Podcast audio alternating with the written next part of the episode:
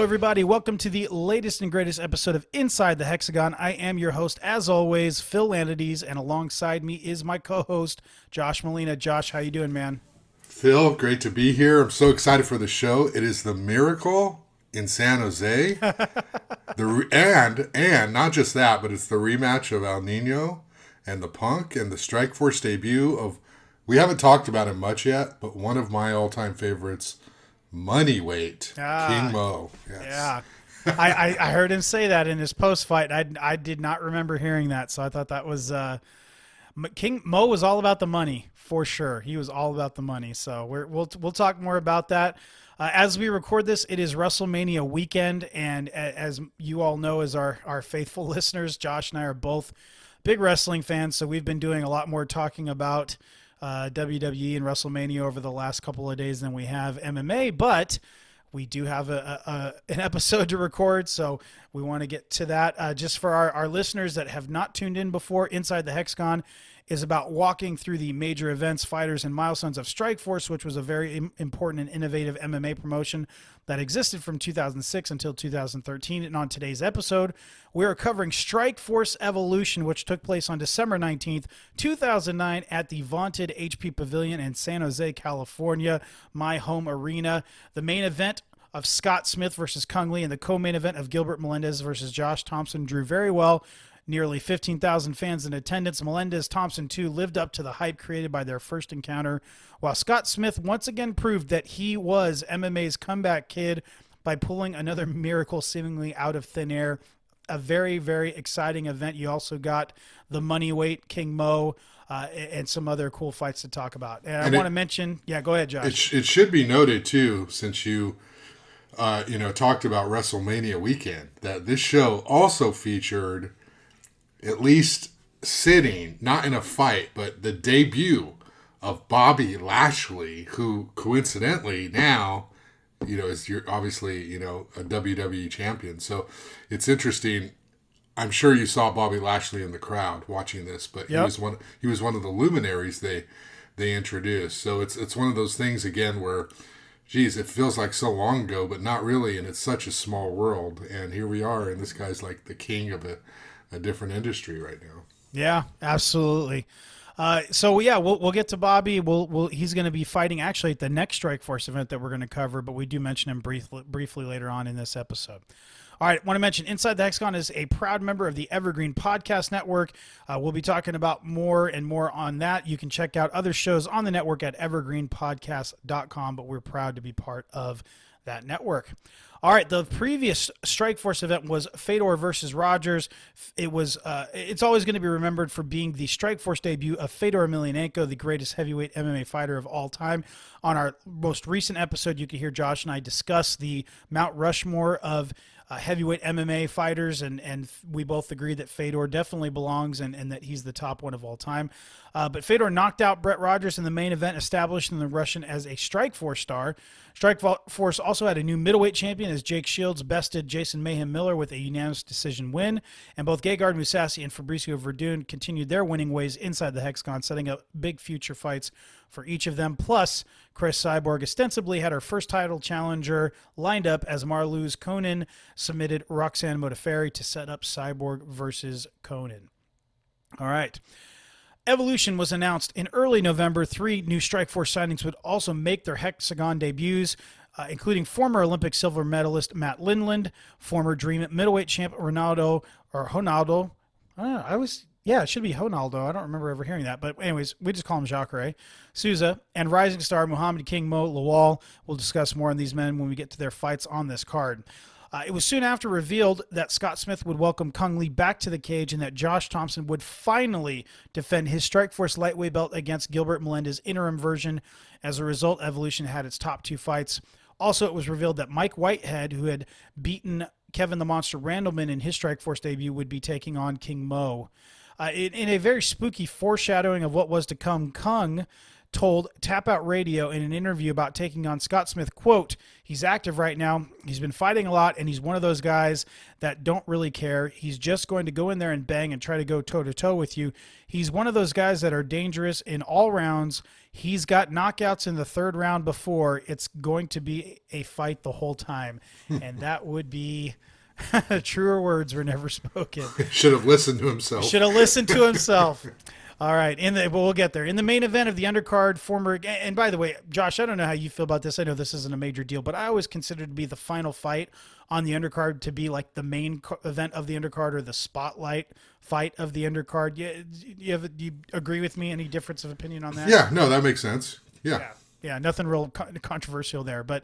Uh, in, in the main event of the undercard, former K1 fighter, uh, uh, which I which I didn't put his name in here, Scott Lighty, former K1 fighter turned Strikeforce competitor Scott Lighty would return to Strikeforce to take on Antoine Britt, the Juggernaut, in an anticipated matchup. It's also worth mentioning that Robbie Lawler was supposed to fight on this card, but ended up being pulled when original opponent Trevor Prangley got injured. Some other names were reportedly considered, but none worked out, so the reemergence of Ruthless would have to wait. And this would affect the card. This card, there are only seven fights on this card, including three on the undercard. Uh, there were some other changes. Um, there was one card that was, or one of one fight that was dropped from the undercard. Uh, the, the essentially the week of the fight, and then of course the the ruthless Robbie Lawler fight was dropped. So four on the main card, three on the on the undercard, pretty short. All right, let's jump into what was going on in the UFC at the time. Same champions as before BJ Penn at lightweight, GSP at welterweight, Anderson Silva at middleweight, Lyoto Machida still at light heavyweight, and Brock Lesnar was still the undisputed heavyweight champion. The closest UFC event to what we're talking about to, uh, to Evolution was UFC 107. Uh, Penn versus Sanchez, emanating from the FedEx Forum in Memphis, Tennessee, uh, on December 12th, 2009. So just a week before Evolution, UFC 107 drew just under 14,000 for a gate of 1.5 million, as well, buy, as well as a pay-per-view buy rate of 620,000. On the undercard, Rousimar Palhares submitted Lucio Linhares with Shocker, a heel hook submission. I don't believe this was one of the ones that he held on to for too long. Uh, and then Johnny Hendricks beat Ricardo Funch with a unanimous decision. On the main card, Stefan Struve defeated former Strikeforce heavyweight title challenger and UFC heavyweight title challenger Paul the Headhunter Buentello via majority decision. One, one of your favorite fighters. Yeah, one of my favorite fighters. Absolutely. Not one of Scott Coker's, but one of mine. uh, Kenny Florian submitted Clay Guida, Clay Guida, excuse me, also a former Strikeforce lightweight champion with a rear naked choke. And Frank Mir got a technical submission win over Cheick Kongo. In the main event, BJ Penn took home a fifth round TKO win via doctor stoppage to retain the UFC lightweight title in his bout against Diego Sanchez. That's right. Diego Sanchez got a UFC lightweight title shot at one point. So, long time ago. All right the closest challengers event to what we're talking about is Strikeforce Woodley versus Bears. It took place on November 20th, 2009, so almost a full month before Evolution. It was at the Memorial Hall in Kansas City, Kansas, drew 2,088 raucous fans. This event is on UFC Fight Pass, and I watched some of it. Current UFC lightweight contender Michael Chandler won a second round TKO on the undercard, while Rafael Feijao got a win with a second round TKO over Andrew. Eh, I'm sorry, Aaron Rosa. Kim Couture took a bad loss to Kerry Vera in the first round via TKO, and in the main event, Tyron Woodley made it five straight to open his career, getting an arm triangle choke submission win over Rudy Bears. And wanted to point out on commentary right after the bout, Pat Miletich called Woodley the best athlete in MMA, which was quite a statement to make for a guy that was still on the rise. I, I did want to mention real quick. I watched the. Oh, Kim oh, I will say Pat Miletich's known for making some sweeping statements that that's true. That true. is true. But before you go there, Michael Chandler was in uh, Strikeforce. I have yes, no idea. He, he actually fought twice for wow. Strikeforce. So I think this was the first one, and then I think he fought once more, but he never, never a spotlighted imagine, fighter. Can you imagine if he stayed in Strikeforce? He would have been the UFC a lot sooner. I mean, he had a great career at Bellator, but it's just crazy. I had no idea that. Yeah, you know, he was there. He, he could have been part of the group that went to the UFC earlier, and who knows yeah. how that. Well, I mean, out. remember, you had Cain Velasquez uh, fought very early on for Strikeforce. Uh, Nate Diaz fought in the first or second event for Strikeforce. I mean, there Clay Guida was their first lightweight champion. I mean, there's a bunch of guys and gals that came through Strikeforce uh, before they ever got to the UFC or Bellator. So, I did want to mention I watched the Kim Couture fight, and I, you know, no disrespect to to Miss Couture, but I, I mean, any any fighter that performed to her level that didn't have the last name Couture would have never gotten a second look. I mean, she just she looked better than she did in her first fight in, Yeah. in Strike Force, and she still got killed by Brandon Vera's wife Carrie in this. I mean, just it was so uh, you know.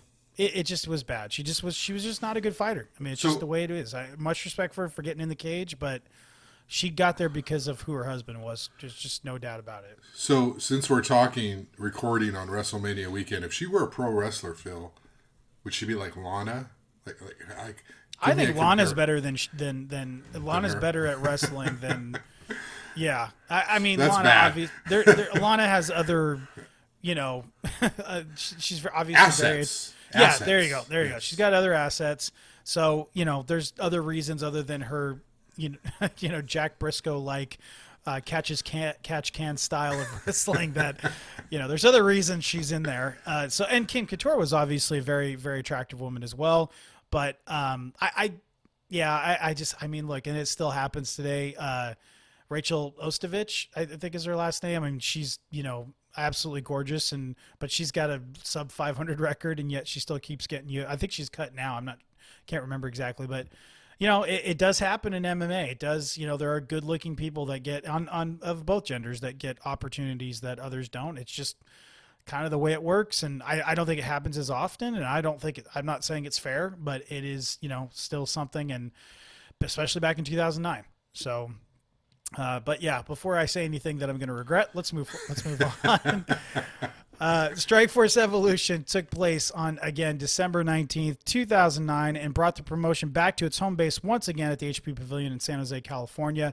There was a change made to the commentary team for this one. Uh, maybe Gus wasn't available, but instead of Gus Johnson, it was Mar- Mauro Ranallo and Frank Shamrock teaming up with the fight professor Stephen Quadros, a veteran of Pride FC. Uh, it's worth noting here, this is interesting, but Quadros, who had essentially been replaced by Mauro as the lead commentator for Pride, uh, Bas Rutten, a previous bonus guest on our show, went into some details about this during my interview with him, so make sure you check out that show in the archives. But essentially, he was saying that uh, the Pride brass felt it was time to make a change, and you know, uh, Boss was a big fan of Mauro's and and you know wanted to bring him in, but you know he was also very close with uh, with Stephen Quadros, and so they brought in some Damien, some guy who I think did one event, and I remember it was not good, and then they had Mauro in there for the next one. So kind of interesting that they were teaming up together on commentary. Uh, but Evolution, as I mentioned earlier, uh, drew almost 15,000 fans, 14,749 to be exact, for a live gate of 633,674, while an estimated 341,000 fans tuned in on i uh, on iTunes, tuned in on Showtime.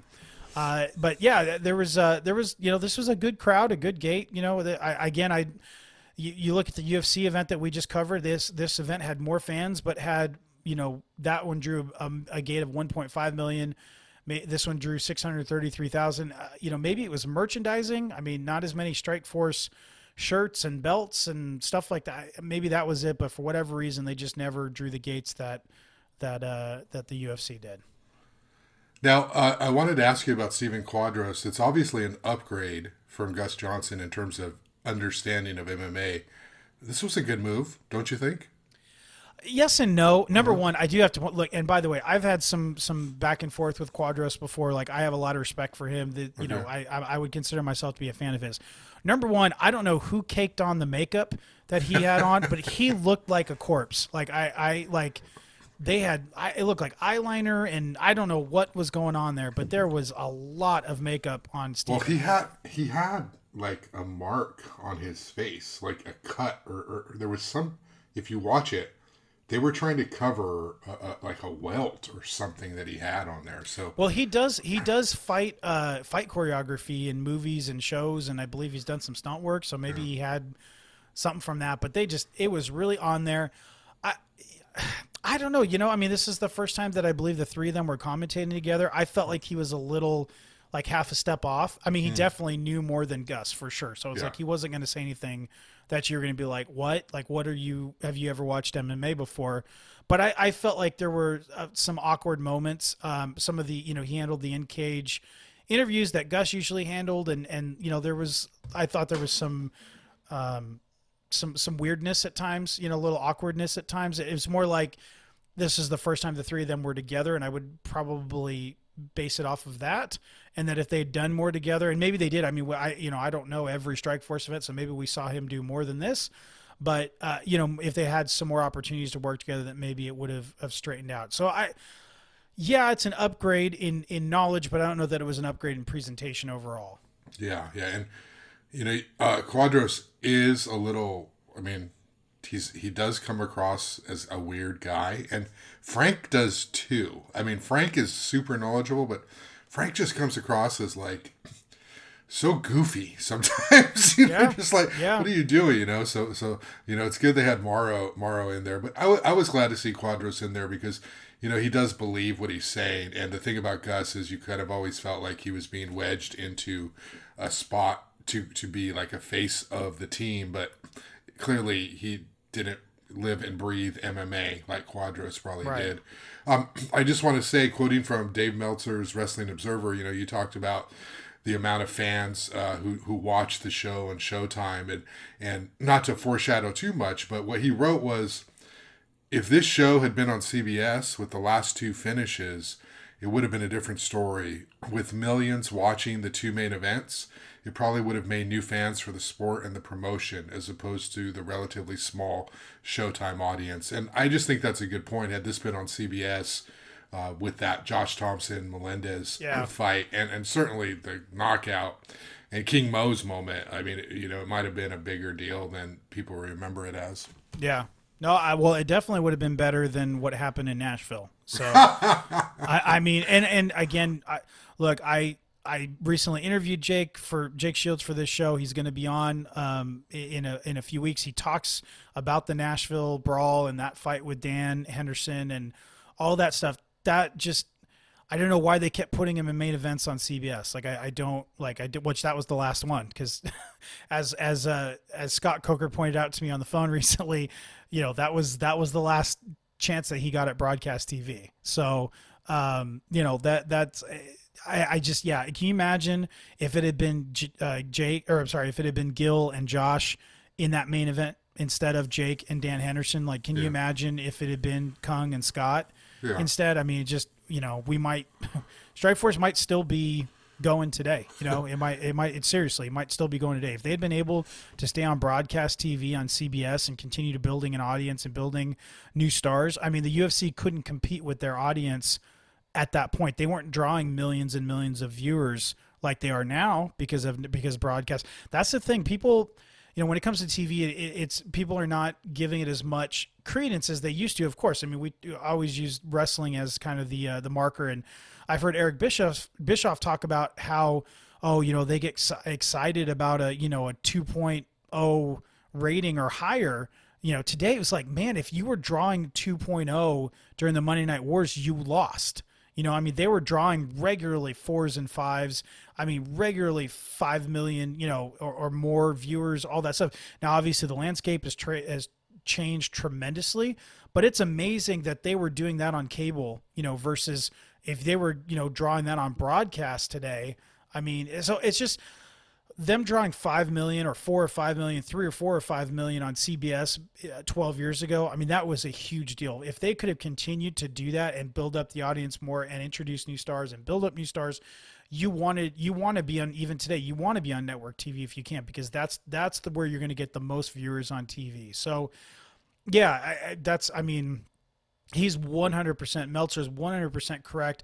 Not knowing what was going to happen in Nashville when he wrote this it makes even more sense you know what I'm saying? So Yeah, Jake it's uh, Jake looked the part. Like if you just looked at him, you'd be like, "Oh, this is a guy to spotlight on our show for aesthetic reasons." But it's stunning because I mean, why put the jujitsu guy Yeah. in the main event who can't jiu-jitsu talk? guy that, that the jiu-jitsu guy that can't talk that has no ability to knock you out with his hands or legs. so again, I like I I appreciate what Jake did as a fighter. Um, for sure. I, I appreciate what he did as as a competitor, but Jake went in there to win, not necessarily to entertain. And and the the only way that he knew how to win was with his jujitsu. That was that was his thing. So, you know, you you got to. He used it a lot to a lot of success, but uh, you know, he wasn't going to set any ratings records or anything like that. You know, so again, I don't know whose decision it was to put him in the main event. I you, you have to think that the thought that Hen- was going to be that Henderson, who was coming off the that brutal, brutal UFC 100 knockout of uh, of Michael Bisping. You remember that one, right? Oh Where, yeah, yeah. You know, crazy. made him made him make that meme face, and then you know drop that forearm on his face, like as he's, you know, he had just done that. Um, I mean, we're talking about UFC 107 here, so it was earlier this year as we're discussing 2009, and then the following year he's making his Strike Force debut in a in a match for the middleweight title on CBS. I mean, you have to be thinking it that they're trying to ride the former Pride champion, you know, former title challenger in the UFC, big time name. They got to be thinking they're serving up Jake Shields, who doesn't have good stand up against you know against Hendo. So that that's the got to be the thought. It's all right. We got we want to put the strap on Hendo. Let's get him in there against Jake. Let's get this guy out of there. Hendo will H bomb him, and that'll be it. and and Shields was like, uh uh that's not how this is gonna work. And it was if you watch it, which I did in preparation for my interview with Jake. I mean, it's not like he just shot in 30 seconds in. I mean, it, you know, he stood with them for a bit and actually held his own. And you know, Henderson. That the thing about Henderson was, especially later in his career, he had got. I know we're spending a little bit of time on this, but Henderson later in his career, he he was pretty much a one trick pony, right? I mean, mm-hmm. eh, he was pretty much looking loading up that right hand and looking to land it. And that's I mean, even though even though this guy was an Olympic level wrestler, all he was really concerned with was trying to unload that right hand because it was exciting, it was easy. He's old, so you know, I mean, in the in Power is the last thing. To power's go. the last thing to go, right? So in his fight with Jake, they were saying he came in with a bad back, so he wasn't going to be shooting in and and you know trying to, you know, and, and again, why would he do that against Shields? He- that's you're just playing right into him there. So it ended up being a really bad stylistic matchup for Hendo, and I just don't think they they thought about that. And yeah, it, it hurt the promotion. Obviously, the brawl really killed it. But yeah, I, I mean, it's really more the brawl versus Jake's performance. I mean, I think if Jake if the brawl hadn't happened, they would have been back on CBS. You know what I'm saying? It's not like they're gonna be like, they just wouldn't have put Jake back in the in the in the main event mo- most likely. But God, man, can you imagine? I, I personally I like Thompson and Melendez better than than Cung and and Scott. Um, as just an overall fight, but can you imagine if if the world got introduced to those two, like the just the exchanges and the just how they went after each other and all that stuff for five rounds? I mean, I, I just it would have been a different story. It could literally could have changed the history of the sport. You know? Yeah, and and just quickly on on the Dan Henderson fight, Frank Shamrock said it the best that you know in the opening round, Hendo hit him, knocked him out, and you know when he hit the ground, when he hit the mat, the mat woke him up again because I mean Jake was out with that right hand, and Yeah. and then all of a sudden miraculously he just tied up Henderson and never let him go and survived the round. You know. Yeah. But yeah, it- it's it, I, I was so bummed. Um, because at, at this time, I just Strike Force was really like it was about to just break through, and it's not like I hated the UFC, but I just love the fact that there was this alternative promotion Absolutely. that was based on the fighters more so than Dana White, Dana White, Dana White, and uh, that damn Nashville brawl just. I mean, it's like, okay, we're not going to take a chance on you guys in prime time ever again. Yeah. Yeah, it's unfortunate. I'm very yeah. All right, well let's get to the uh, let's get to the event itself. So on the undercard, uh, there was a fight that was canceled. I mentioned earlier. Bobby Stack versus David Douglas was canceled after the weigh-ins when Douglas, who took the fight on a week's notice, reportedly had difficulty with his weight cut and was hospitalized after having issues holding fluids down. So that put us down to four fights on the undercard. In the first opener, uh, or sorry, in the opener, 145 pound fight, Alexander Crispin defeated AJ Fonseca via unanimous decision. Then in the next bout, a lightweight bout, Justin Wilcox defeated Daisuke Nakamura via unanimous decision. This was Wilcox's third Strikeforce fight, having gone one and one coming in. At seven and three, the Silverback had a chance to make a statement here. Nakamura, 2011, was a Pride veteran who had some big fights overseas. After this bout, Wilcox would be back in Strikeforce many more times while Nakamura was one and done inside the hexagon. It's also worth noting that Nakamura at 40 is still active, having last fought in February of this year, 2021, and currently holds a 13 19 or 30, excuse me, 13 30 19 and 1 record. And then in the kind of the main event of the undercard, 100, uh, 205 pound fight, Antoine Britt defeated Scott Lighty via TKO coming by way of doctor stoppage. At the end of the first round. Britt was a veteran of the Ultimate Fighter season eight and held a 10 and 3 record coming in. Uh, definitely not someone to take lightly. The the juggernaut was was just that, a juggernaut. And then speaking of lightly, little pun there, Scott Lighty, who we've discussed previously, was a former K1 fighter who held an undefeated 5 0 record. He'd beaten Mike Cook via TKO at Carano versus Cyborg and seemed to be on the cusp of a main card shot. Uh, according to MMA Weekly, because this fight does not appear in video form, uh, Britt traded strikes with Lighty, getting the upper hand and putting a beating on the former K1 fighter. And that was enough for the doctor, apparently, who stopped the bout at the close of the first round. Britt would be back in Strikeforce several more times. In fact, he would finish his career with the promotion. Lighty would also return competing on a future Strikeforce Challengers card. All right, this brings us to the main card. Strikeforce showed off some of its stars as well as some of its new signings on camera at the outset of the broadcast. He spotlighted Jake Shields, Robbie Lawler, Chris Cyborg, who had her belt with her at ringside, which uh, that kind of made me chuckle because in again in wrestling, um, I, I, think there's an old story about uh, the Giant when when when Paul White won the belt uh, that he they like the boys ribbed him and told him to wear the belt like in the airport. I, I wanted, I'm almost positive that was him. Yeah. And then like Sting saw him with the belt and was like, "Hey, you Mark, like put that away." Uh, you're gonna get so, robbed, dude. well, it's not that you're gonna get robbed. It's just like it's a prop, you know. Like it's just it's you know it's not like you actually won that. It's different with you know Cyborg actually having won the belt, but it just kind of that was the first thing that popped in my mind was like, I just don't see most fighters actually wearing their belt at ringside, you know, during during an event. But are you kidding? You know, if I ever had a uh, Bad Bunny moment and I get a chance to be in a WWE ring, I yeah. would wear that title everywhere. Yeah. I'd sleep I, with it. You could also say that that you know she's going to take pictures with fans. She's known for being very affable and and nice and all that stuff. That you know, maybe she wanted to have the belt with her, so when people, you know, want to take pictures with her, they could hold the belt or have the belt. I mean, that, that I, if I ran into her and she had the belt, I'd be even more likely to be like, "Can I hold the belt and take a picture with you?" Yeah, you know, that sort of exactly. Thing. So, I would uh, throw but, it in the trash can, but okay, yeah. All right, Medusa. All right, so uh, so Cris Cyborg, KJ Noons, uh, not really super well known today, but he was a really really hot lightweight uh, star. I mean, he, he had a uh, one of the craziest battles with Nick Diaz in Hawaii, and he he had become a bigger name in Elite XC. Herschel Walker, who had recently signed, current WWE champion Bobby Lashley, and as I record this. So the way we had recorded this, I, I, thought we would record this before WrestleMania, so he was going to be the current WWE champion. But as we record this, it's Sunday, which is night two of WrestleMania, and last night Bobby successfully defended the title against Drew McIntyre. So I can still say that current WWE champion Bobby Lashley. And then we mentioned him earlier, but Dan Henderson had made the move and he was going to be appearing inside the hexagon, and so they showed him on camera as well. So that was that was pretty cool. Lots of lots of new stars, and so all right, well, let's jump into it. So the first fight on the main card, a heavyweight bout, King Mo defeated Mike. so I guess we should say at money weight, King Mo defeated Mike Whitehead via KO, come by way of punches at 308 of the first round. Whitehead, as I mentioned earlier, was coming off uh, what actually was a lackluster decision win over Kevin the Monster Randleman. He was 24 and 6, had only lost once in his past 16 fights. Very tough and durable fighter. Whitehead was a member of Wanderlei Silva's fight team, uh, Team Wand, and was clearly being served up to King Mo here.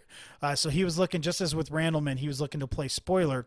King Mo was only 5 and 0 at this point. He had really built up a name for himself over in Japan in Sengoku in that promotion, where he'd, he'd made his mark with his entertaining ring entrances and fight action. Uh, he was a former NCAA Division II wrestling champion, was actually a former college teammate of Daniel Cormier's.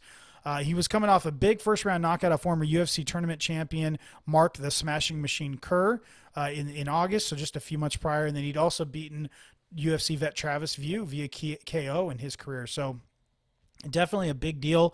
Mo was being courted by several promotions before signing with Strikeforce, including the UFC. So, what drew him to Scott Coker's promotion was the ability to still be able to compete in Japan. That was really high on his list because he was making good, good money over there. And so, why not? It was uh, other freedoms that Mo could would enjoy with Strikeforce, and, and but you know, not with the UFC. And I think that would be uh, you know, Mo has agreed to be on the show at some point. I'm not sure when that's going to happen, but um, I would like to have him on. But I, definitely want to ask him why he never went to the UFC. But that's probably the answer is that he was able to have these open-ended contracts where he could fight for other promotions. I also wanted to mention that Mo gave an interview to MMA Weekly around this time, and he said something that I think it's worth repeating regarding fighting Whitehead. Whitehead Mo said, "quote I'm not worried about his wrestling because I'm a better wrestler." He says he's wrestled some of the best wrestlers in the world. I'd like to hear a name because I've actually wrestled between I've I have actually wrestled some of the best wrestlers in the world.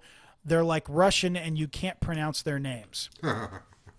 so, which is uh, that's hilarious to me. I mean, and and you consider like you know guys like Khabib and you know some of the other great wrestlers out there that are Russian. It, it just kind of just made me chuckle a little bit.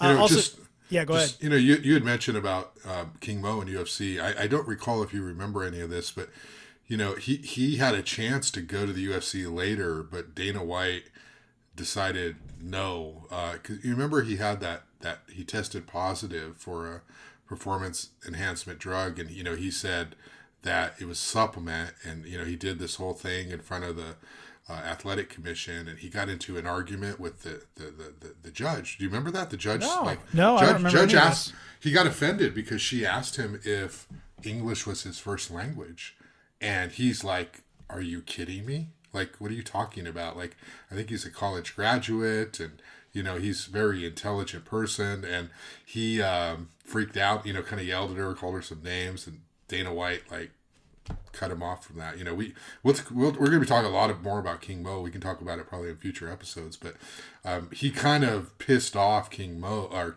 pissed off Dana White uh, during this period, and I think they sort of felt like he wasn't marketable um, for a variety of reasons. Honestly, the UFC's lost that King Mo was never there because King Mo, uh, he was, you know, he, he sold tickets. He, he was definitely, you know, entertaining. But yeah, we can go into that in future shows for sure. Well, I, you know, I just was looking up while you were talking about. I was not aware of any of this, but after.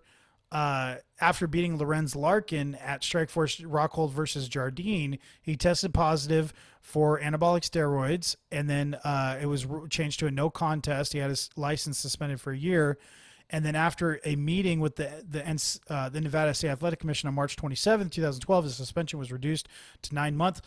Nine months. Lawal was released from Strikeforce following comments he made on Twitter regarding Pat Lundvall after his hearing for his drug test. Pat Lundvall was one of the state athletic uh, commission. She was actually a former commissioner of the state Nevada State Athletic Commission but eventually, but essentially, Lawal said, "quote She asked if I did research for my training. I didn't get what she meant by the question, and she rolled her eyes and asked, "Do you speak English? Can you read?" Oh. I felt I felt I was disrespected by the woman's comments.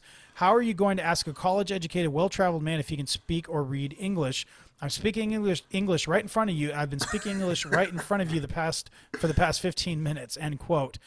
After the release, Lawal issued an apology to Lundvall, stating, I was out of line for calling the woman the B word, and I was wrong for that.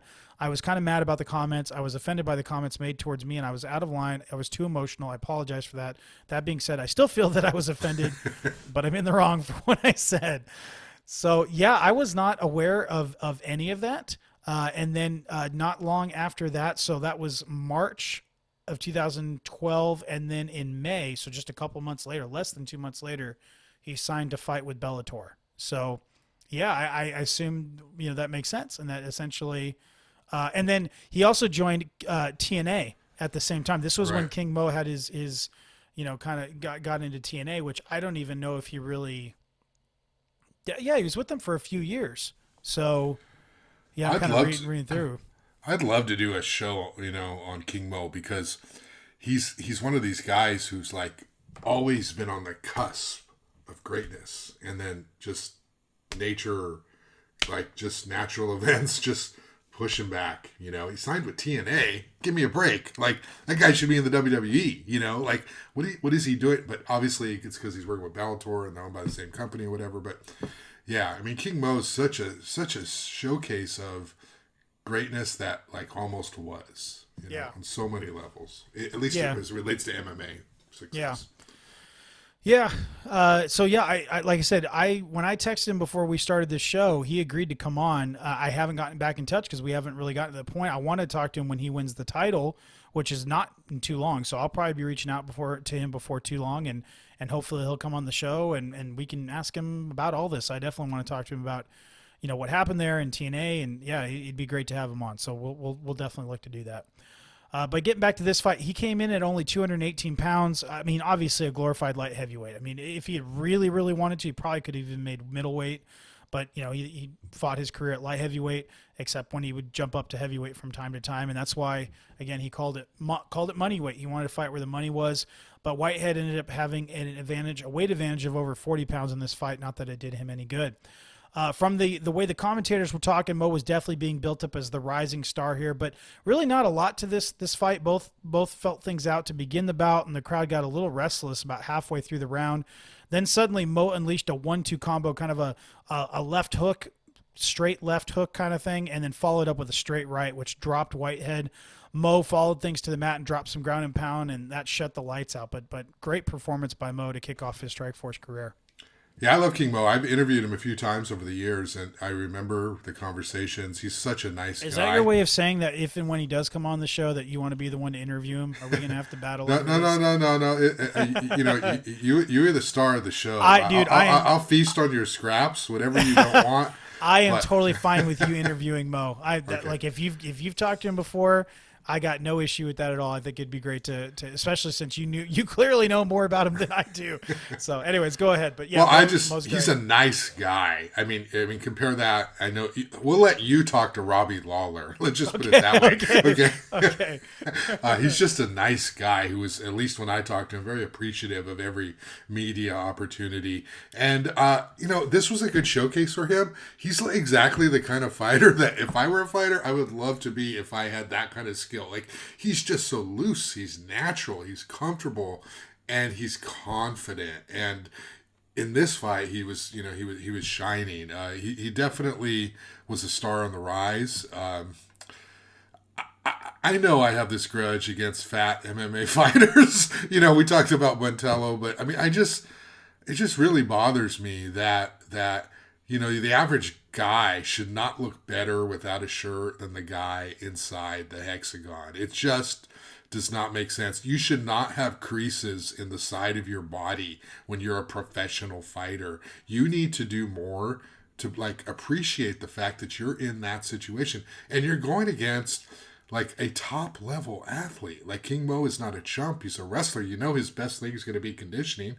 And so I was not impressed. I was glad he got he lost because he didn't deserve to to he didn't train. I mean, he's 261 pounds. Come on. Like, you know, and you're fighting a guy who's smaller than you. You're gonna have to get into shape in case things go a couple of extra rounds. So um I'm King Mo just kind of outclassed him and uh I just you know, King Mo's one of those wrestlers who also hits really hard. Yeah. So that's really interesting. Um, I was struck at how few kicks King Mo threw, if Yeah. any, in this fight. Uh, probably definitely a weakness in his game. Well, he also probably realizing that, that Whitehead is a wrestler, and that might give him a chance to get taken down. Mm-hmm. So you know, you, you're you're not going to get taken down throwing punches. Usually, it's usually throwing kicks. So that might That's be true. why. Right. But Mo was a hard hitter, you know, no no doubt about it, and he showed it in this fight for sure.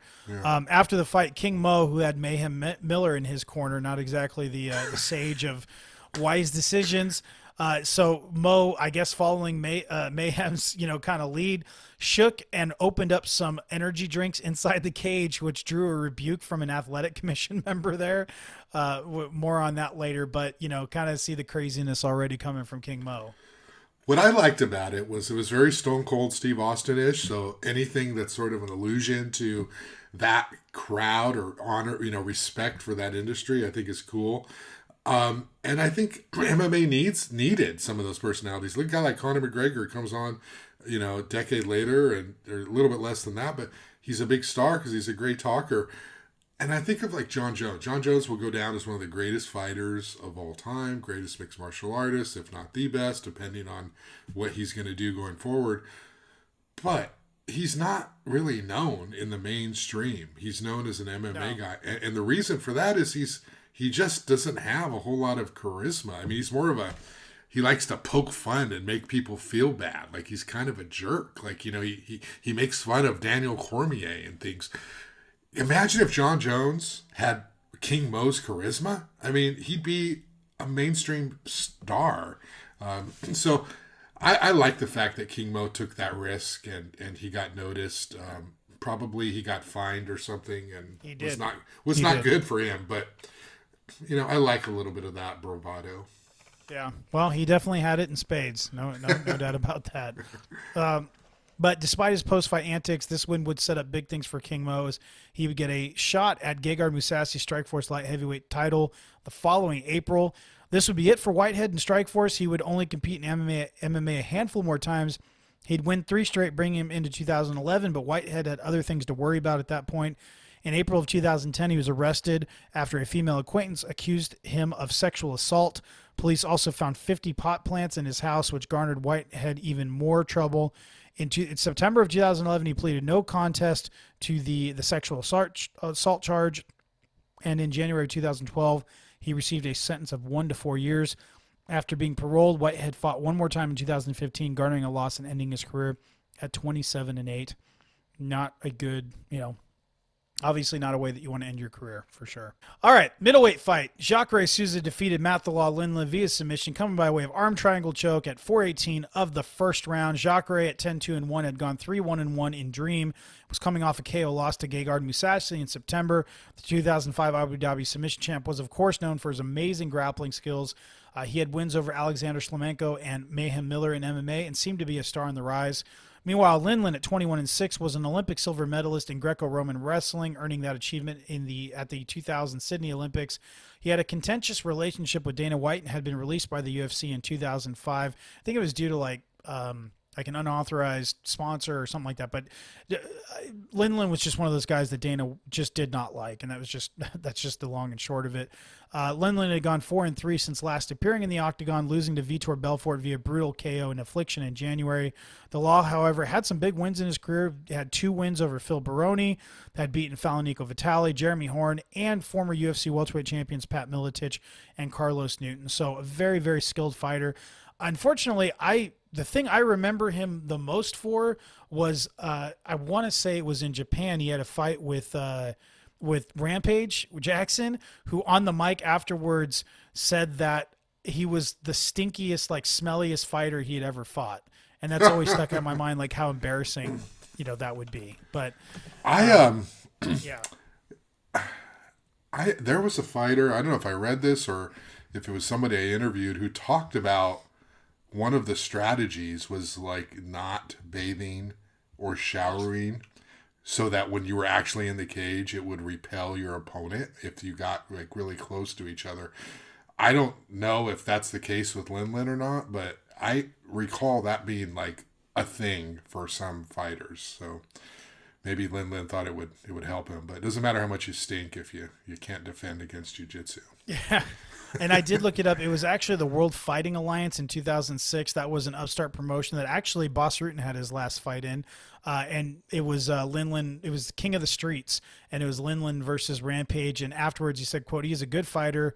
I trained hard. He's an Olympic silver medalist. So much respect to him. I knew I had to bring it." End quote. But this quote that I'm reading does not bring up the the stinky, the, the, Yeah. the stinky part. So. Um, yeah, I, I that would be really embarrassing to me. I would really hate to hear, you know, um, yeah. And then, oh, I, I just googled Matt Lin, Matt Lindland stinks, and, and there's a the first thing is uh, Luke. Here you go. Luke Rockhold dreads Strike Force fight against Matt Lindland because quote he stinks.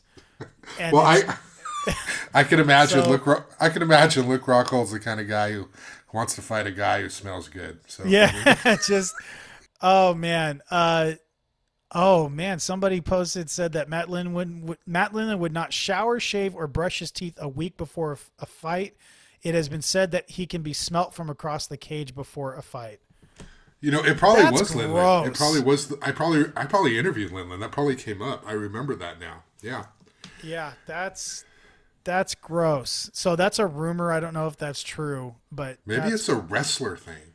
We should we should dive deep into that. We should ask King Oh, Mo. Here's what Did he said. ever- yeah. No, no. Here's what he said. Uh, Rampage said, "Man, that was like fighting a big smelly skunk."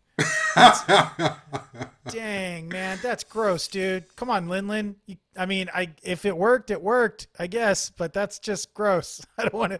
Okay, I'm reading a, a an art. Uh, Matt Lindland went. Uh, yeah, this. So this the name of this article. It's on lowkickmma.com. Top ten strangest pre-fight rituals. And for this one, it says that Matt Lindland went to extreme lengths to try and gain an advantage over his opponents during both his wrestling and mixed, mixed martial arts careers.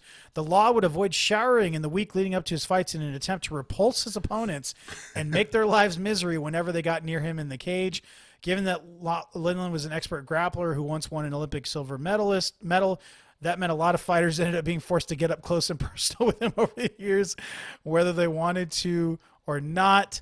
Uh, most competitors just grinned and, and, and dealt with it, silently suffering through the stench. But after earning a split decision victory over Lindland, Quinton Rampage Jackson couldn't resist uh, calling him out, saying, Man, that was like fighting a big, smelly skunk. Uh, Matt, you need to take a shower, man. I, oh, this uh, is another reason Dana White hated it. Yeah, I, probably. Seriously, it's like God. And on top of all that, you stink. So yeah. All right. We let's Anyways, get let's get Lindland on the show. I, yeah, I, I, I guess we could try. I mean, he only fought a couple times for Strikeforce, so I didn't really, and he didn't win, so I didn't really have him earmarked. But and I don't really want to talk to him about that. so I, yeah. Anyways, uh, but this was something of a rematch. Actually, Jacare uh, submitted Lindland in Lindland's only grappling bout, like his only jiu-jitsu bout back in 2003. He did it once and was like, "Yeah, this isn't my thing. I'm out. We're done." So. Uh, but man, uh, Lindland just so awkward in the cage as we get into the fight itself. I mean, so unorthodox. He was southpaw and he's just kind of rangy and just he moved kind of weird. And in this fight, neither of these guys were great strikers for sure. But eventually, Lindland evaded a Jacare punch and took the Brazilian down, which turned out to be a bad move. Uh, the guy's a Brazilian Jiu Jitsu black belt, and and you're taking him down. But okay, uh, turned out to be uh, just not the smartest move for the American, and he got caught in an armbar. Lindland escaped, so Jacare transitioned to an omoplata, uh, and then the two continued to uh, to trade submission attempts while Jacare ended up in top position. Lindland tried to defend, but but Jacare just used his positioning to get to half guard and set up an arm triangle, getting the tap with under a minute left in the first round. I thought there was about two minutes of, of really good groundwork. Yeah. They were back and forth. This was like wrestling versus jujitsu. Uh, it was something special. I, I really enjoyed it because it looked like Jacare was going to tap him out, and then Lindland escaped, and then it looked like well maybe he didn't escape, but it, it just kept going. And I, I thought it was really high level stuff, really entertaining to watch, and really showed how skilled Jacare was. He he didn't give up.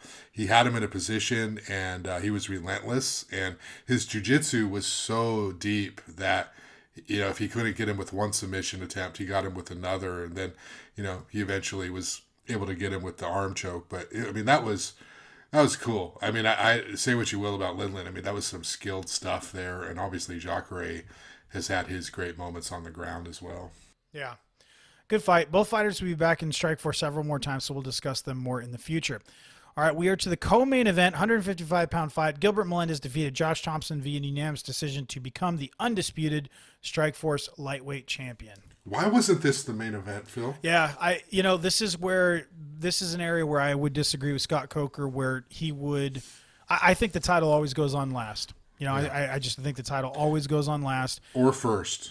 Sorry. Or yeah, yeah, if you're the first night of WrestleMania, but but it ended with a title. You know, it ended up with a title match. So it just just happened to. But yeah, I get what you're saying. But yeah, MMA for sure. The the the, the belt should always go last. And so I and imagine. To me, it just makes more sense. And you imagine a co-main of Cung and Scott Smith, and then you put on Josh and and and Gilbert. I mean, I just think it would have made this card even better. So yeah, I, I it's a very very valid question. So uh, but of course, this was one of the biggest strike fights that Strikeforce could make. Thompson Melendez one had been an absolute slobber knocker of a fight, so expectations were high for this bout to deliver as well. Uh, in his previous bout, Melendez at 16 and 2 had avenged the only other fighter to beat him besides Josh Thompson, it, Josh Thompson in Mitsuhiro Ishida, downing him via TKO at Carano versus Cyborg in August. Thompson, also 16 and 2, had been out of the cage for 15 months dealing with injuries. Still, the champion won eight straight fights, dating back to the first ever Strikeforce event, Shamrock versus Gracie, which uh, Josh lost the, the his uh, the the the fight was for the inaugural Strikeforce Lightweight Championship against Clay Guida, if I can say that correctly, uh, and that was the last loss loss that Josh had had suffered, and now he, here he was. Uh, over three years later, over three and a half years later, and he still hadn't tasted defeat once again. So let's get to the action itself. As the two fighters touch gloves and we're heading back to their corners before the fight started, Josh said, "Let's steal the show," which I, I really liked that. I thought that was thought that was cool. Very entertaining first round. Both fighters scored points on their feet.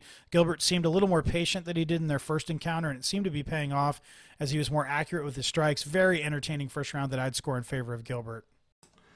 Yeah, it was clear both guys had a lot of respect for each other. Uh, it was very entertaining. It was close round. Uh, Thompson landed some some good shots. Um, Melendez landed some good shots. It, it was a very competitive round. Uh, Melendez though was just so perfect in his execution. Uh, he was just really tight in everything he did, very cautious, and and that's when Melendez was his best when he stuck to his game plan. And uh, very very good round. Uh, that these guys clearly were aware that the other could do damage to each other. Absolutely. Uh, early on in the second, Gilbert caught Josh with a counter right hand, dropping him. Thompson seemed to recover quickly, and the, the champ then had to recover uh, to an errant knee to the cup. That was not fun.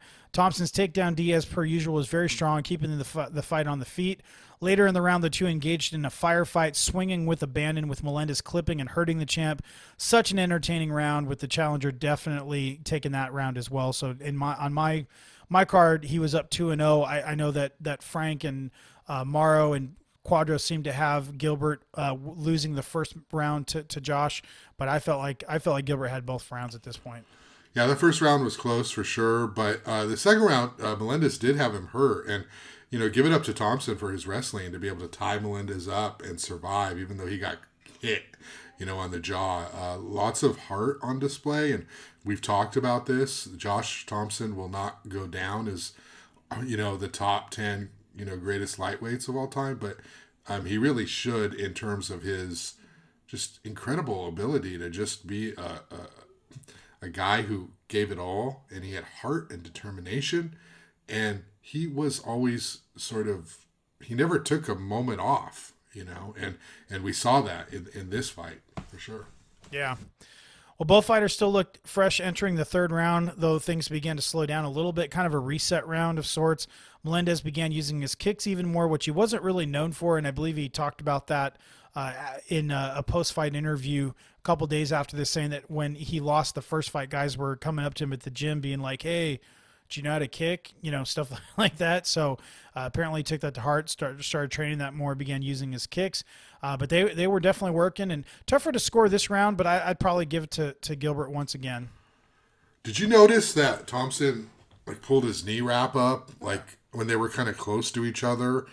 I realized that you got to do that. Pulled it up or pulled it down? Um, I thought he pulled it uh, up. Um, I, you know, he grabbed it with the glove. He did have long I shorts. I don't, I don't, remember that. No, I don't remember. He, that. he definitely adjusted it, but he was really close to Gilbert when he did it. It wasn't as though he was far away, and you saw Gilbert was about to go in, and he actually like held up to show Josh that respect. But I think it's really dumb. I don't think you should be doing that. Um, no. You know, obviously they were friends, so they had an understanding. But he literally just put both gloves on the wrap and adjusted it, and then went back into the fight. And uh, I don't know. I mean, that would have been a bad thing if Gilbert yeah. had just plucked him right there. Yeah. But he did it. Yeah. yeah. Yeah. No, I didn't notice that. Interesting. All right. Well, Josh finally got a takedown in the fourth round. Melendez however, was able to get back up pretty quickly. El Nino was definitely winning the battle on the feet, and with Thompson continuing to play that game, it seemed to be playing right into the, t- the challenger's game plan. Uh, it was Josh Thompson's corner had told him after the third round, "You are behind. Like you need to you need to get going." More strong striking exchanges with neither fighter particularly standing out as the winner. I, would probably give this round to the champ. I felt like Josh came back and did well in this uh, as he got the, the takedown and scored some on the feet, but honestly, either one of them could have won it. It was, it was still really close. Melendez just really fought with more of a, a strong sense of urgency um, throughout the fight. I mean, I, I, I, I thought that he just Melendez seemed to be more in tune. What did you think, Josh? Yeah, I, I just Melendez is aggressive, okay, and he's smart, and he, you know, the areas that he lacks from a size perspective or a technical perspective, uh, he makes up with just sort of being an intelligent fighter. And so we saw this. You know, he's not a Nick Diaz. He's not a Nate Diaz. He doesn't do that kind of crap. Um, he has to stick to his game plan. And, you know, we had the, the cup shot earlier that you mentioned, and then we got an inadvertent eye poke in this round. Uh, he was he was overwhelming. Kind of getting kind of getting beat up, like without you know, like getting I mean, beat up, but getting yeah. beat up. Yeah. yeah. I mean, I don't think uh, Gilbert did that on purpose, but no, it, no, it, no. but it's it's like Gilbert's like beating him with his fist, and he's like, "All right, I'm also going to kick you in the balls, and I'm going to flick you in the eye." So yeah. yeah. yeah. Well, uh, I, yeah, I, obviously, I don't think either one of them were, um, you know, were on purpose, but but it just wasn't Thompson's night for sure in any way, shape, or form. Uh, Thompson, despite and Josh, you've talked about this before about Josh just always being. It's very clear how much he loved being in the cage. That he loved being in there, and he was smiling even though he knew he was behind. He was smiling going into that fifth and final round. And Melendez looked extremely locked in and still very serious. And the, all the commentators agreed the champ needed a KO or a submission to win the fight and he seemed to sense that as Josh was super aggressive early on, willing to take, uh, willing to exchange in the wild fire firefights that uh, you know we'd seen throughout the bout, and finally started to see Thompson get a little tired with Melendez putting him on his back with a right hand that was precipitated by some pretty weary punches from the champ, and Melendez got in some riding time, pouring on the strikes while he was uh, uh you know had kind of a riding position from amateur wrestling. Thompson, to his credit, was able to stand back up and started swinging once again. I mean, God, what a fight this was.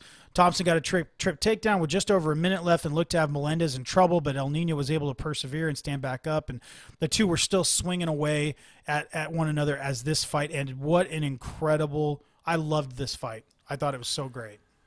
Yeah, and it was made by that fifth round. That fifth round was just such a great round that both fighters they left it all inside the hexagon. They did not hold anything back. And as a fight fan, that's exactly what you want to see. It's like the Super Bowl coming down to a last second field goal, right? It's like we're all there up until the very end. Uh, and, and what about Melendez with that takedown toward the end of the round? I mean, he just, you know, you called it a trip takedown. You know, I guess it was technically, but I mean, he just kind of, I mean, it's the fifth round. He's tired everything he had, he took him down, and he, you know, he had a moment there where he could have maybe tried to do something, but it was too late. Just a, a great fight, great, great showing by both both guys, and uh, I mean that kind of exemplified what it means to be an MMA fighter. Is, is yeah. right there. That's everything we love about MMA on display. Absolutely. Uh, just uh, you know, and then after the bout, uh, even before they announced the winners, so much respect between the two of them. Their their camps, Josh Thompson embraced Gilbert Melendez Sr. Just so much class. Thompson agree- in agreeing with the decision, applauding the new champ, and just a great, great night for both fighters. Speculation immediately began that a rubber match would, would happen between these two right away, that that would be next. However, Melendez made it clear he wanted other fights before fighting Thompson again. And I remember in the article I read, he's just like, I gave everything I had. Like, I had nothing left and and I like I don't want to do that again. Like he it was it seemed to be acknowledging that it had to happen, but he just didn't want it right away. And uh, but that that's actually the way that it would be. Both these guys would be back uh, the following year. El Nino will be back in the following April, while Thompson will be back the following June. They would not be against each other, uh, so they would have other fights. So we are finally arrived at the main event 185 pound fight scott smith defeated Cung Le via ko punt coming away of punches at 325 of the third round Scott Smith at 16 and 6 was one of the most exciting fighters in MMA. He was finally getting a chance to headline a Strikeforce card. He had opened his Strikeforce career with knockout wins over Terry Martin and Benji Radach, but had fallen via submission after getting beaten up by Nick Diaz in his most recent bout. Cung Le at 6 0 was, of course, returning from a 20 month hiatus from the cage. At 37 years old and with many, many miles on his body already, Le had to be concerned his time in MMA wouldn't likely last much longer, although, ironically, it would. He would actually be, in, be able to fight for another five years. Uh, still one of the most exciting fighters in the game. This bout had fireworks written all over it. Yeah, and just sort of like putting in context from the Wrestling Observer at this time, um, you know, what Dave Meltzer wrote was it's a shame Le didn't venture into MMA 10 years earlier. But the truth is, in 1996, there was no money in it, and he did as well just headlining Scott Coker's kickboxing shows at San Jose uh, State College uh, because at that time he was going to make about the same amount of money. Um, so it's just sort of interesting that there's acknowledgement here that Cung Le was great, but he was a little bit older. You know, a six and zero record you'd think would be a guy in his twenties or something, and uh, you know Cung Le was like 35, 36 at that at that time. Uh, Meltzer also writes that Le is one of the smallest middleweights in the game, smaller than most of your top food chain welterweight. So we're sort of trying to starting to see a little bit of the sheen kind of fall off, you know, what Cung Le is all about. And obviously in this in this fight we will. I just wanted to point out, Phil, that in the pre-fight interview, I don't know if you remember this, but it appeared as though Cung Le was really taking Scott Smith for granted. Uh, he didn't. I don't think he thought Scott Smith could beat him. Uh, he, and he downplayed the long layoff. The reporter that was asking him questions said, you know, that there's sort of this history fighters take a break and then they come back and there's some ring rust. And Cung Le's like, well, I've always done movie roles and I'm undefeated. So it really should not be a big deal at all. He also noted that his mother chose to be in the crowd for this fight and she usually didn't want to be live because she would get really worked up seeing, you know, Cung Le and the possibility of him losing. But she, uh, she showed up at his request and Cung Le picked a bad night uh, Cung yeah. Le's mom picked a bad night to yeah. watch him fight. Yeah, wrong, wrong call. Wrong call, mom. Well, once the bell rang, Smith came right at Le from the beginning of the first round, which was a change from what Cung's opponents had done up to this point. However, that didn't last long as Le landed a spinning back kick, dropping Smith with a blocked kick to the chest. And man, uh, that was loud. Le was dropping some hammer fists from side position with Smith just kind of covering up and offering no defense. And honestly, Big John McCarthy could have stopped it right there because of the lack of intelligent defense on Smith's part. However, Smith seemed to hear McCarthy's like instruction, like you better do something. Uh, and he finally got back up. However, that was short lived as Smith went down again, though this time he was just slipping when the kick connected. But Hands of Steel, he just seemed lost in there and, and getting high, high kicked right in the face at one point. I mean, the first round was all Cung Le. Yeah, I mean, there have been fights that have been stopped with a lot less yes. offense, yes. a lot fewer punches than that. It, you know, it looked like it was all over and it was going to be another highlight thing for for Cung Le. But I guess, hey, let's appreciate uh, John McCarthy here, right? That's yeah. why you have yeah, for letting referee, it go. Yep. letting it go. Yeah. Yeah, but Scott Scott was definitely looking looking outclassed. I mean, this was not this was not looking good. Uh, not much head moment uh, movement from Smith, which was always a problem in his career. Uh, in the second round, he got dropped again, though this time he had a much better defense from his back, and he had wrist control, with which kept Cung from doing much damage. Eventually, Big John stood the fighters up. Uh, Smith took advantage once again, coming forward, but uh, but actually Cung was was uh, was being backed up this time. However, it didn't stay like that, and Smith just kind of he was just kind of hanging out in range for Smith and uh, I mean, Smith, or I'm sorry for Le, excuse me, and and Le was just landing pretty much whenever he wanted, but he also had his mouth open. He was breathing pretty hard. He was clearly winded, and the layoff, as much as he may have tried to downplay it, I mean, you know, a guy that's 37 years old. He hasn't been in the cage in almost 20, in, in, in almost 24 months, almost two years. Uh, you know, it, it, just, it was not. I, it cost him more than he realized it. I, I think if he had been fighting he would have had better cardio, of course. He would have been able to to maybe miss the the punch that that landed and ended his night. I mean, it just it wait. I think it played more of a. Uh, it played uh, played out a lot more than he thought it would, and but despite that, still clearly it was Cung's round once again, uh, putting him up two and zero oh in the fight. Yeah, you can't tell how conditioned somebody is by looking at them, particularly when it comes to, uh, you know, combat sports. Uh, Cung, Cung looks in great shape, but you know, he's never been a guy who could last long. And we hadn't really had a lot of opportunities to see that. And so you could sort of see him breathing hard. And, and if you're watching closely, you're thinking, well, maybe Scott Smith's going to have a window here if, if he can survive these wicked kicks. But up until this point, he really was just Cung Le's uh, punching bag. Yeah, for sure. Uh, Smith had blocked another spinning back kick to the head, but it seemed to ring his bell anyways. And Cung just seemed content to pick Smith apart with his kicks and look for that one knockout blow. I, I did notice this that uh, Josh, I don't know if you you noticed, but Frank Shamrock seemed to be taking some subtle shots at Cung during his commentary, and saying that he was only good up to three rounds and that his kicks actually didn't hurt. They're just so fast you can't see them coming. I I don't think necessarily Frank was trying to set up a, a, a rematch between the two. Maybe he was because he wasn't officially retired at that point. But uh, yeah, he just I don't know. I, I feel like Frank was taking some, like I said, some subtle shots. I, did, did you notice that? Yeah, I think we can agree, Phil, that Frank is full of it. I mean, those those kicks hurt. I mean, those Cung kicks knock people out. Those kicks break arms. So um, I, I think it might have been just the fact that Frank was uh, trying to get himself over, trying Yes, to yes, heal his own sort of image after after he lost to him, and saying, you know, I probably would have won, but my arm was broken. I would have, you know, that sort of thing. Which and then my, my question had been, and Frank, how did you how did that arm get broken? Did you do you happen to remember how that happened? But anyways, those, those kicks that don't hurt, yeah, yeah, those kicks that don't hurt exactly. So yeah. But I, I, think did, a I did get that sense it. too. Yeah. Yeah, I, I perfect way of putting it. The Frank was trying to get over, you know, and that I just yeah wasn't really uh didn't have a, an opinion on it at the time, but it's it's kind of it's a little irritating now that I think about it. But regardless, Le was in total control and started throwing some high kicks, including a spinning back fist, and this is in the third round. He even got a, a nice high crotch uh, takedown. That was pretty nice. And then suddenly, as Mauro Ranallo called it, the miracle in San Jose occurred. This is uh, a, less than a week before Christmas, so it makes a lot of sense to call it the miracle in San Jose. You know, the immaculate uh, conception. You know, the, uh. Mary, did you know? Yeah, the yeah, all that stuff. But the miracle in San Jose happened. Holy crap! Smith, seeming to sense that he needed to finish to win, unleashed some big strikes and caught Cung with a left hook while stepping in after a faint right hand, which he talked about after the fight. That you could see it on replay where he'd kind of feinted this right hand and Cung bought it and it opened him up for the left hook and he got nailed.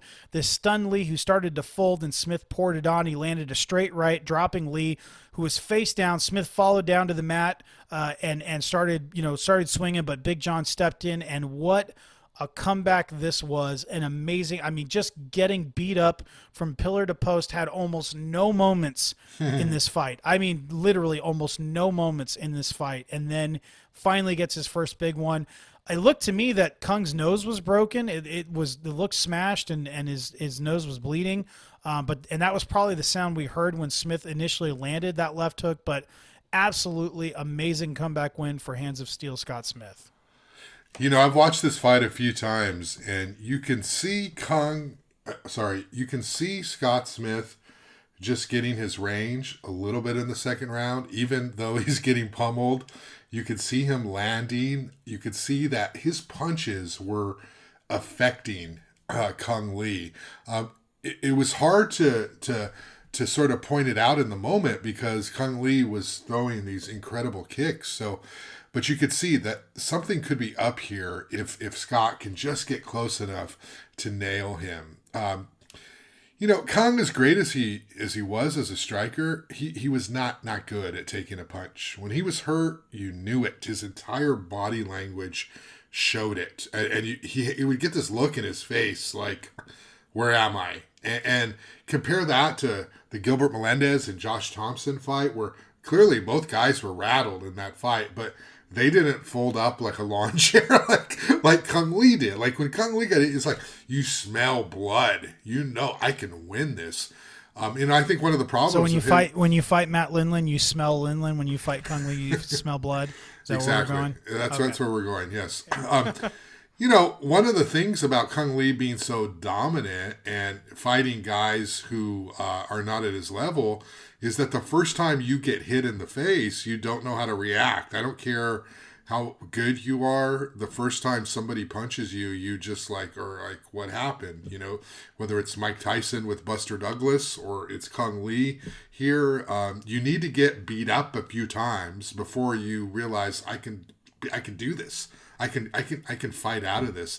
Uh, but Cung was done as soon as he was hurt. You know, it was over, and it was the same thing when he would fight Wanderlei Silva in the UFC in his debut uh, later on.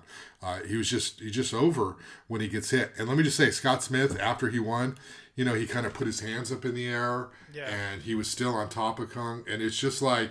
Man, I want to root for you because you Yeah. were so. Oh, he was so happy. Yeah. He was clearly so happy. Yeah, he uh, he kind of hugged uh, one of the Strikeforce guys. I always see this guy, and I don't know his name, but um, he was on his knees and just kind of like soaking in the moment, and this just hugged him. He was just so happy. You know, so so happy, and obviously it was his brother that came in. I, I don't know if you noticed that his wife came in, but there was a guy that was like his twin, so it had to be his brother that came in, and they're just they were all so happy, and it was pretty cool to see. But uh, these two would run it back and, and battle once again the following June at Fedor versus Werdum, uh, which I was there for that. Uh, it would be the final Strikeforce fight for Cung Le, actually.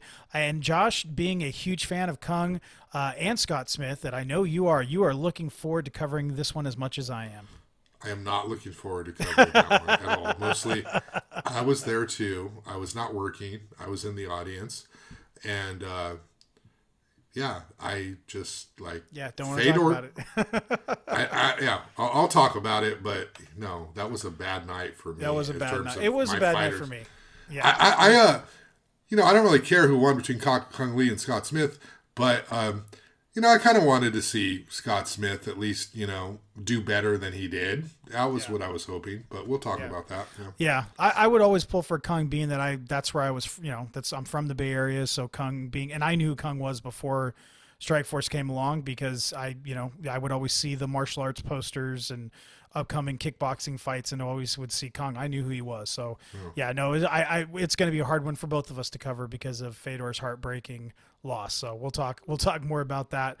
Uh, also, uh, I wanted to mention that uh, Scott is, is has agreed to be on the show. Josh has already conducted the interview with Scott. We'll get to that in just a second, but you will be hearing that. Uh, you'll be hearing that interview soon. But uh, Let's wrap up this episode. No, no fighters pop for drugs of abuse or performance enhancers after the event. Total disclosed fighter payroll of six hundred thirty-three thousand six hundred seventy-five dollars. Notable salaries: Cung Le got one hundred fifty thousand, while Scott Smith got fifty-five thousand. Gilbert got fifty-five thousand, while Josh took home only thirty thousand, which is kind of interesting. Jacare got sixty-five, and Lindland got fifty. Mike Whitehead got thirty, while King Mo got twenty. Although he actually didn't get twenty. Uh, he got 19 because he was supposed to get 10 to win or 10 to show, 10 to win, but he was fined 10% of his show money, so a $1,000 uh, for splashing energy drink around the cage after his win. Despite being hit in the wallet, Mo promised more antics, telling Tapout Radio, I don't care. They can find me. I'm going to do something after every fight just for them. They created a monster by finding me. And I'm sure you love that attitude. Uh, but I, I really enjoyed this event. It didn't come across as being a major event for this this time, as it was missing fighters like Fedor, Cyborg, and Cyborg and, and Nick Diaz. But uh, it, it, certainly delivered on the action. And once again, Strikeforce had new stars on its hands with King Mo and Jacare making statements, while Thomson Melendez too was amazing and set up a, a rubber match. And Le Smith was just so memorable. I, I can't. You can imagine where Strikeforce might be today if this had been the the CBS card rather than you know the the what ended up happening in Nashville. So, uh, Josh, what did I know you got some statistics to share, but what did you think about the fight or the event? Yeah, I thought it was a great show. Uh, you know, Wrestling Observer they had a poll, 161 respondents gave it a thumbs up, which was like 99 percent of um, you know the people who responded. So uh, I think people enjoyed the show. It, it was a it was a great event. And I don't know, you know, how you could not like it. There's so so many so much good MMA on display. You had the Melendez and Thomson match it was, it was so good. You had Scott Smith's comeback, which you know, we all want to root for the underdog, and he pulled it off. It was interesting now that Cung Le had lost, Frank Shamrock had lost. You know, at one time they were fighting for who was going to be the king of San Jose. So we're kind of seeing the the company transition a little bit here. Uh, a little bit of like these guys both lost. Who's going to be the next big star? And you know, you had all those guys from the UFC, or you know, you had uh, Dan Henderson there from the UFC, and then you've got these new guys being introduced. So it was sort of um, kind of a, a, little bit of a change here with this, a little bit of a literal evolution of the card. Um, obviously, Mauro Ranallo is great. He, you know, you need to listen to this show, watch this show just for that main event and his call. Just really something making that Scott Smith moment feel like a rocky moment, but in in real life, uh, you know, he made you feel like you were watching something special and important. That it was historic. Um, you know, it's probably Strikeforce best card. I don't know what you think, but I mean, this was one of, if not the, their best show they ever put on. Yeah, I, I mean, I want to see more before we call it that, but it was yeah. definitely a, a great card, and I just I could watch Josh and Gilbert fight today probably. You know, like I could probably enjoy them fighting today. So, uh, but coming up next, we will feature two debuts as Josh will make his Inside the Hexagon interview debut, and he's going to going to interview Scott Hands of Steel Smith. Uh, that is already that that interview is already taken place, and so um, I'm looking forward to, to editing that interview this week. I haven't actually listened to it yet, but uh, but that but look, fans, you can look forward to that. After that, we're going to be going through Strikeforce Miami, which was headlined by Nick Diaz versus Marius Zaromskis in a bout for the inaugural Strikeforce welterweight title. You can guess who won that one. In the co-main event, Marloes Coenen challenged Cris Cyborg for the women's featherweight title. Also on that card, Bobby Lashley and Herschel Walker made their Strikeforce debuts and Robbie Lawler slugs it out with Melvin Manhoef in one of the most brutal run one round fights in Strikeforce history. That was a crazy, crazy round. So I'm looking forward to covering that packed card. Make sure you follow us on social media. You can find us on Twitter and social and excuse me, Twitter and Instagram at the Hexagon Pod, and you can reach me at phil at insidethehexagon.com. Would love to hear from you. But with that, we're going to go ahead and ride off into the sunset. We hope that you stay safe, and we hope that you will stay healthy, and we hope that you enjoyed the last night of WrestleMania. yeah, I'm looking forward to shutting this down and going downstairs and turning that on. Uh, but we will ride, we, we will talk with you soon. Stay safe, stay healthy. We will see you soon.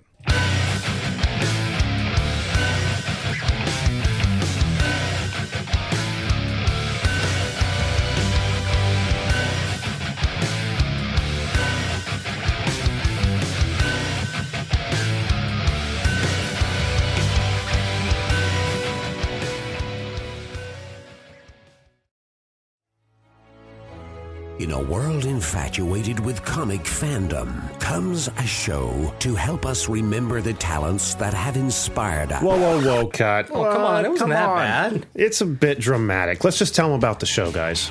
We are the Canned Air Podcast. Join us weekly for a comedic trip through pop culture.